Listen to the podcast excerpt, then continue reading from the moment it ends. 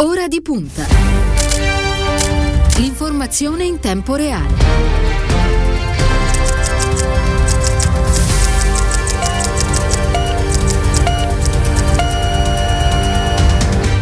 È giovedì 25 marzo, buon pomeriggio e ben ritrovati a ora di punta da parte di Stefano Cagelli. Sono da poco passate le 14 e apriamo il nostro spazio di confronto e di discussione pomeridiano che ci accompagna tutti i giorni dal lunedì al venerdì a quest'ora. Prima di entrare nel vivo della trasmissione però fatemi salutare la nostra squadra tecnica eh, di ora di punta eh, composta quest'oggi da Ilenia Daniello alla parte tecnica, Silvio Garbini allo stream streaming. Prima di passare alla nostra discussione e presentarvi i nostri ospiti di oggi, però andiamo a leggere, come di consueto, le aperture dei principali siti di informazione italiani in questo momento. Eh, partiamo da Repubblica eh, che decide di aprire con regioni Lazio verso l'arancione e Veneto in bilico. Cosa cambia nella settimana di Pasqua? Mezza Italia resta in rosso. Eh, scuola, eh, la proposta del ministro Bianchi, ogni lunedì un tampone rapido agli studenti. Il sindaco di Pesaro, Matteo Ricci, riaprire tutte le scuole ma non per richiuderle. Vedremo come eh, andrà a finire, sicuramente ci saranno delle decisioni che verranno prese nelle prossime ore. Eh, passiamo poi al Corriere, Corriere.it, eh, cashback, ora si ottiene anche con la carta di pagamento del supermercato, tutte le novità sulla prima pagina del Corriere della Sera. Eh, scuola, tamponi salivari per la riapertura, eh, eh, ma non sono ancora autorizzati. In classe per tre giorni, ecco i piani delle regioni che vedremo a eh, potete vedere sul Corriere, Corriere.it. Eh, la stampa eh, chiudiamo questa nostra breve rassegna. La stampa Lazio verso l'arancione, ballano Veneto e Campania. Come cambiano i colori delle regioni per Pasqua.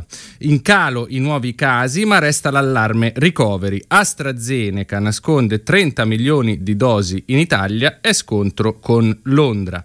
Bufera per le dosi nascoste, la metà andrà all'Unione Europea. E parleremo di salute, di vaccini e di organizzazione territoriale con un occhio di riguardo per quello che sta succedendo in Lombardia oggi. Lo faremo con Vinicio Peluffo, segretario del Partito Democratico proprio in Lombardia, ma prima di collegarci con lui però andiamo ad ascoltare un'intervista che abbiamo raccolto qualche ora fa con Sandra Zampa, responsabile salute della nuova segreteria del Partito Democratico e già sottosegretario alla salute del governo Conte. Con lei abbiamo affrontato proprio i temi principali all'ordine del giorno.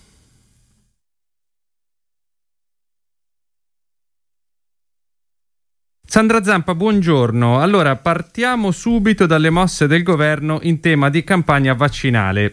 Eh, le difficoltà non mancano e sono sotto gli occhi di tutti. Il Presidente del Consiglio Mario Draghi sta lavorando su due fronti, quello dell'approvvigionamento e quello delle somministrazioni. Sul primo punto si sta muovendo con grande decisione in Europa e come abbiamo visto anche con il coinvolgimento degli Stati Uniti e comunque si sta, sta guardando anche fuori dall'Europa. Come giudica eh, questa fase, questa fase particolare da questo punto di vista? Di vista, cioè dalla fase per quanto riguarda l'approvvigionamento? Che siamo in una rincorsa ovviamente complessa, la trattativa europea certamente ha mostrato delle falle che non sono soltanto nella trattativa, cioè nel modo e nel contenuto dei contratti. Io credo che la falla più grande che si è mostrata è quella che manca ancora l'Europa unita. Se avessimo davvero potuto contare sugli Stati Uniti di Europa e ancora una volta su una Europa più matura, anche eh, come diciamo continente unito politicamente, credo che oggi ci troveremmo in una condizione diversa. Certo è che senza l'Europa sarebbe andata ancora peggio, perché immaginiamoci cosa sarebbe stato se ogni Stato membro si fosse dovuto aprire le proprie trattative nazionali in una cosa gigantesca come quella a cui stiamo assistendo, dove certamente ci sono anche questioni di equilibrio geopolitico dietro a quello che sta avvenendo. Non mi sembra ormai diciamo, che sia Abbiamo eh, imparato a conoscere il termine di diplomazia vaccinale. Sì, ah, non c'è l'ombra di un dubbio. Detto questo, eh, benissimo l'energia con cui Draghi si sta muovendo in Europa è bene anche che lui dica se l'Europa non si muove, noi allora, come altri immagino, provvederemo da, perché è un modo per spronare l'Europa a fare quei passi ulteriori che ancora che sono mancati prima e che ancora mancano. L'approvvigionamento però anche nelle previsioni che avevamo con eh, il Conte 2 eh, non è che cambiano perché cambia il governo hanno sempre dato un quantitativo molto più grande nella fine del primo trimestre, nell'inizio del secondo trimestre, anche con le riduzioni io credo che assisteremo a un grande aumento. Questo permetterà certamente al nostro Paese di invertire oppure diciamo così di lasciarsi alle spalle questa lentezza. Questo richiede però un grande sforzo da parte di tutti, bisogna farla finita che ognuno va per conto proprio. Eh, infatti, sul lato e, e, sì, e esatto. insomma cambiare davvero registro. Infatti sì, sul lato delle somministrazioni l'obiettivo dichiarato è arrivare a una quota di 500.000 al giorno. Il generale figliuolo è al lavoro e la tendenza appunto è quella nei limiti imposti eh, ovviamente dalla nostra struttura istituzionale di un maggiore accentramento, soprattutto dal lato organizzativo, visto quello che è successo a livello regionale in questi mesi. Le sembra un'impostazione corretta? Mi sembra molto corretto che si dica alle regioni che non sono in grado di procedere davvero da sole speditamente e già secondo me molte falle si erano viste durante la campagna vaccinale anti-influenzale. Eh? Se uno va a riprendersi come sono andate le cose lì si renderebbe conto. Ci sono regioni, dicevo, dove bisogna avere l'umiltà di dire venite a darci una mano e ce ne sono diverse. Quanto al resto le regioni devono seguire in maniera, vorrei dire persino pedisse, qua mi scuso per questo. Eh, per questa espressione che forse non è diplomaticamente la migliore, ma insomma la creatività che si è vista, secondo me davvero, io ho avuto anche qualche discussione personale con qualche presidente di regione, ma cioè non mi si può dire l'ha scritto il governo perché c'era scritto operatori sanitari e tu vaccini gli amministrativi dell'assessorato alla sanità.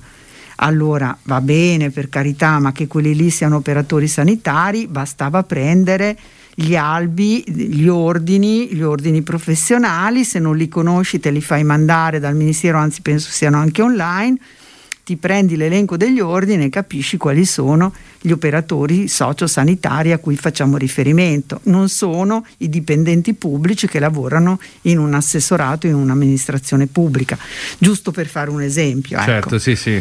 Chiaro, lei dice insomma c'è anche un limite alla, eh, diciamo, a quella prassi per cui si tende sempre a dire eh, ma io ho interpretato... Per poi dire che è colpa del sì. governo, no? Una cosa esatto. l'abbiamo vista veramente, diciamo la verità, molto stucchevole questa, sì. questo ping pong. Io penso che sia veramente venuto il momento di riflettere su una revisione del titolo quinto in materia sanitaria. Certo, senta, a proposito di regioni in difficoltà non possiamo non citare il caso Lombardia, il caos sulla campagna vaccinale, sulle prenotazioni, sulle chiamate è solo l'ultimo capitolo di una saga che continua ormai da oltre un anno. Cosa non ha funzionato in Lombardia? Si è fatta un'idea? Sì, è un'idea abbastanza naturalmente eh, diciamo lo dico con molta umiltà, nel senso che sono disponibile a discutere, a confrontare, a confrontare dati, però mi arrivano da tutte le parti allarmi e l'idea che mi sono fatta è che lo smantellamento del sistema sanitario eh, precedente di almeno diciamo così a partire da 15 anni fa venir meno di un sistema rodato mh, fortemente eh, incentrato sulla capacità dei territori di reagire, ora è proprio, diciamo, esplode in tutta la sua difficoltà. Diciamo che quel famoso lo- modello lombardo, eh, fermo restando che ci sono delle eccellenze e nessuno le mette in discussione, nessuno le metterà mai in discussione, ma le eccellenze non danno la qualità della sanità diffusa che è quello della salute. La salute è una concezione e non è un caso secondo me che c'è un modo di pensare davvero diverso la salute da questo punto di vista vorrei dire davvero politicamente perché vede Mm, basterebbe ricordarsi che non tantissimi anni fa, durante il governo, Berlusconi, il governo, Berlusconi, fu soppresso il Ministero della Salute e fu sostituito col Ministero del Lavoro e del Welfare.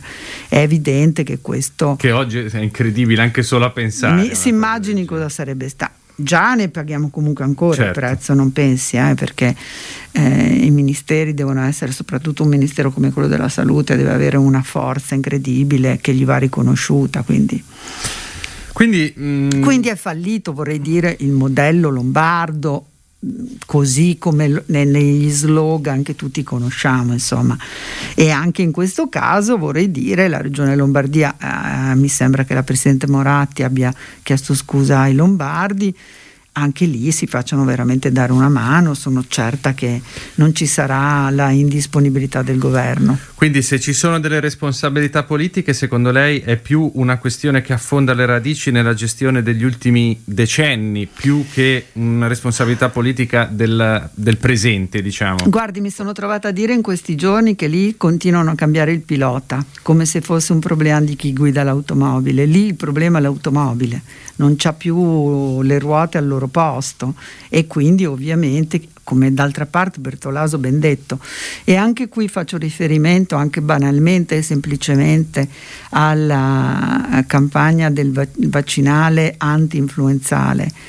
Eh, la Lombardia purtroppo diciamo si era fatta notare per l'inefficienza. Prima vabbè, c'era stato un problema, non avevano fatto le prenotazioni delle dosi vaccinali, poi ci sono state le regioni si sono tra virgolette autotassate e hanno dato alla Lombardia quote di vaccino anti-influenzale, poi è andata a finire che in realtà più di un milione di dosi di vaccino, a quanto risulta, è rimasto lì inutilizzato, vuol dire che c'è qualcosa che non va, ma ancora prima, eh, quando nel dicembre 2019 cominciarono a venire fuori e lì c'è una rassegna stampa, quindi anche qui come dire incontrovertibile quello che dico, e diversi giornali eh, lombardi, mh, mm, eh, in, quotidiani anche importanti, nel dorso magari eh, regionale, eh, hanno pubblicato, pubblicavano eh, notizie relative a una strana epidemia di polmoniti. Allora la strana epidemia di polmoniti era certamente purtroppo eh, la presenza già attiva e diffusa del Covid perché erano polmoniti bilaterali, però non c'è stata la capacità dei dipartimenti di prevenzione di intervenire, di capire cosa stava succedendo. Senta, dopo tutto quello che è successo e sta succedendo, secondo lei il presidente Fontana avrebbe dovuto o dovrebbe trarre le conseguenze e cedere il passo? Guardi, io questo è una cosa che non, non amo mai, eh, perché come le ho detto mh, mm, non è solo più un problema di persone, certamente mi pare che debba trarre lui delle conseguenze, mi pare che purtroppo i dati della Lombardia sono veramente e anche che ormai i cittadini della Lombardia si sono fatti un'idea da soli di come stanno le cose. Eh, non ho mai amato che la politica cavalchi strumentalmente o approfitti. Penso che però diciamo, il senso della responsabilità che chi fa politica dovrebbe mettere sempre al primo posto, dovrebbe portare il Presidente a fare delle considerazioni. Dall'altro io penso davvero che i lombardi si siano fatti da soli un'idea molto chiara di che cosa è che non ha funzionato. Era Sandra Zampa, responsabile salute del Partito Democratico, che ci ha aiutato a fare un quadro della situazione. Ma ora fatemi andare subito a salutare il nostro secondo ospite di oggi, Vinicio Peluffo, segretario del PD Lombardia, che ci ha raggiunto in collegamento. Grazie Peluffo, ben trovato. Grazie a voi, buongiorno. Buongiorno, allora ripartiamo con lei proprio ovviamente dalla questione Lombardia. Le cito alcuni dati. Attualmente in Lombardia ci sono 845 persone ricoverate in terapia intensiva, che è più del doppio della seconda regione che è l'Emilia Romagna. Eh, I positivi sono 100.172, le persone decedute da inizio pandemia sono 30.085. In questo eh, dato cioè quasi il triplo della seconda regione che è sempre l'Emilia Romagna. Solo nella giornata di ieri ci sono stati 4.282 contagi. Sono numeri che fotografano un fallimento, Peluffo? Beh, purtroppo la storia del Covid nel nostro paese è soprattutto una storia lombarda. Lo è stato in maniera drammatica nella prima ondata, dove sono stati colpiti soprattutto alcuni territori lombardi, Bergamo e la sua provincia, Brescia, Lodi, Cremona e anche adesso che anche qui purtroppo riguarda tutto il paese, i dati continuano ad essere dati che riguardano soprattutto la Lombardia. Poi certo, in Lombardia abita un sesto degli italiani, se però guardiamo le proporzioni l'incidenza è maggiore in questa regione perché diverse cose non hanno funzionato, non solo durante la prima ondata, anche nell'incapacità di predisporre, prevenire la seconda e questa terza ondata.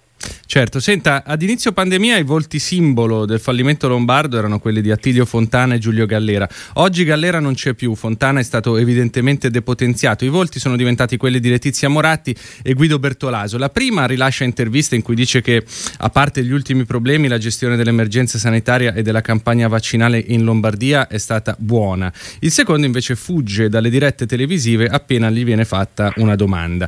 Insomma, cambiano i fattori, ma il risultato è sempre lo stesso. Ma c'è una responsabilità individuale dei singoli, parlo sempre di responsabilità politiche e amministrative, in dubbio, riguardava gli errori fatti da Fontana Gallera prima e fatti da Fontana, eh, Moratti e Bertolaso adesso. E poi c'è una continuità in questo continuare a negare i problemi e continuare a cercare di scaricare sugli altri la responsabilità. È questo il tratto insopportabile di questa gestione, che è una gestione non solo dei singoli, ma del centrodestra di questo anno e di questi anni, anche perché il servizio sanitario regionale in Lombardia è stato plasmato dalla Lega e dal centrodestra nel corso di questi anni attraverso scelte come quelle che richiamava prima Sandra Zampa, perché è stata fatta una, come l'hanno chiamata loro, riforma nel 2015 da Maroni che smantellava ancora di più la medicina territoriale che è quella che è mancata drammaticamente nella gestione del contrasto alla pandemia, quello che ha fatto la differenza anche con altre regioni e altri territori eh, allo stesso modo colpiti. Qui quello che non ha retto all'impatto della pandemia è stato un sistema sanitario regionale fatto, plasmato dal centrodestra che ne ha smantellato il tratto più importante, ossia la medicina territoriale. Quindi di fatto è questo, secondo voi, il grande problema? Cioè, diciamo, la sanità lombarda era ritenuta fino a un anno fa, non nascondiamoci, un'eccellenza di questo paese. Intendiamoci, in parte sicuramente lo è ancora, nel senso che la maggior parte dei migliori ospedali d'Italia, anche riconosciuti a livello internazionale, sono in Lombardia e se migliaia di persone negli anni si sono riversate qui eh, per farsi curare, un motivo c'è. Però è evidente che a fronte di questo, ecco, appunto, qualcosa non ha funzionato, quindi è lì che bisogna andare a cambiare, secondo lei? Ma guardi, le eccellenze del sistema sanitario lombardo c'erano prima dell'avvento della Lega del centrodestra, certo. continuano ad esserci, però quello che mi sembra interessante è dare un'occhiata ai dati, perché prima le parlavo di questa legge regionale del 2015, sì. voluta da Maroni e portata avanti da Fontana. Era talmente scombinata che nasce come sperimentazione cioè doveva essere sottoposta ad una valutazione in sede tecnica per vederne gli effetti. Questa valutazione in sede tecnica è stata fatta dalla, dall'Aginas, che è l'Agenzia Nazionale per i Servizi Sanitari Regionali, quindi un ente terzo, non politico, che ha trasmesso la sua relazione a dicembre dello scorso anno, accompagnata da una lettera dal ministro Speranza che dice in ragione di questa disamina puntuale in termini tecnici, ci sono alcune prescrizioni necessarie, ossia Regione Lombardia deve farlo subito, deve applicarlo subito e riguarda le istituzioni di dipartimenti di prevenzione, i distretti, le agenzie di controllo, cioè tutta una serie di cose fondamentali per ricostruire una presenza di prossimità nel territorio. Tenga conto che la lettera è di metà dicembre, Regione Lombardia aveva un mese per aprire la procedura e quattro mesi per completarla e eh, attuare queste prescrizioni. Non hanno ancora aperto la procedura. Questa è la Regione Lombardia di Fontane di Moratti, che continua a complicare la vita dei lombardi. Senta, secondo lei ehm, è giusto, eh, come qualcuno sta facendo, parlare della possibilità di commissariare la Regione Lombardia da questo punto di vista? Qual è la posizione del PD in Lombardia in, su questo?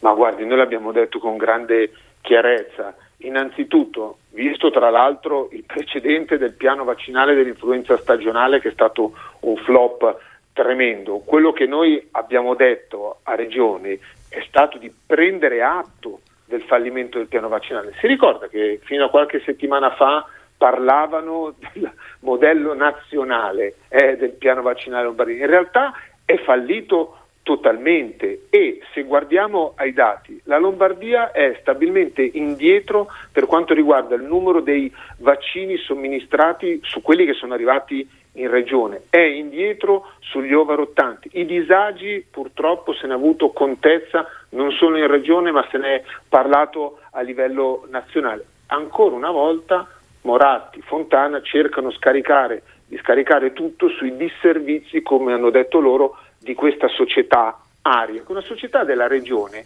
e segnalo che nei giorni scorsi un componente del CDA ha dimostrato come Regione sapeva che questa società non era in grado di gestire il sistema di prenotazione. In questi minuti è ancora in corso l'audizione del direttore della società che ribadisce che è stata una scelta politica di Fontana e Moratti utilizzare una piattaforma che non era in grado. Per questo noi abbiamo detto da lunedì prenda atto la Regione e chieda al generale Figliuolo di affiancarsi qui in Regione Lombardia per supplire le carenze e rimediare gli errori, utilizzando in modo massiccio l'esercito, la protezione civile, recuperare il tempo sulla vaccinazione di, degli anziani degli over 80, dei fragili. Tra l'altro ho visto che il generale Figliuolo ha mandato una task force in Molise e in Basilicata per i comuni più piccoli. Domani sarà in Calabria venga qui in Lombardia, che ce n'è un gran bisogno, venga qui in Lombardia.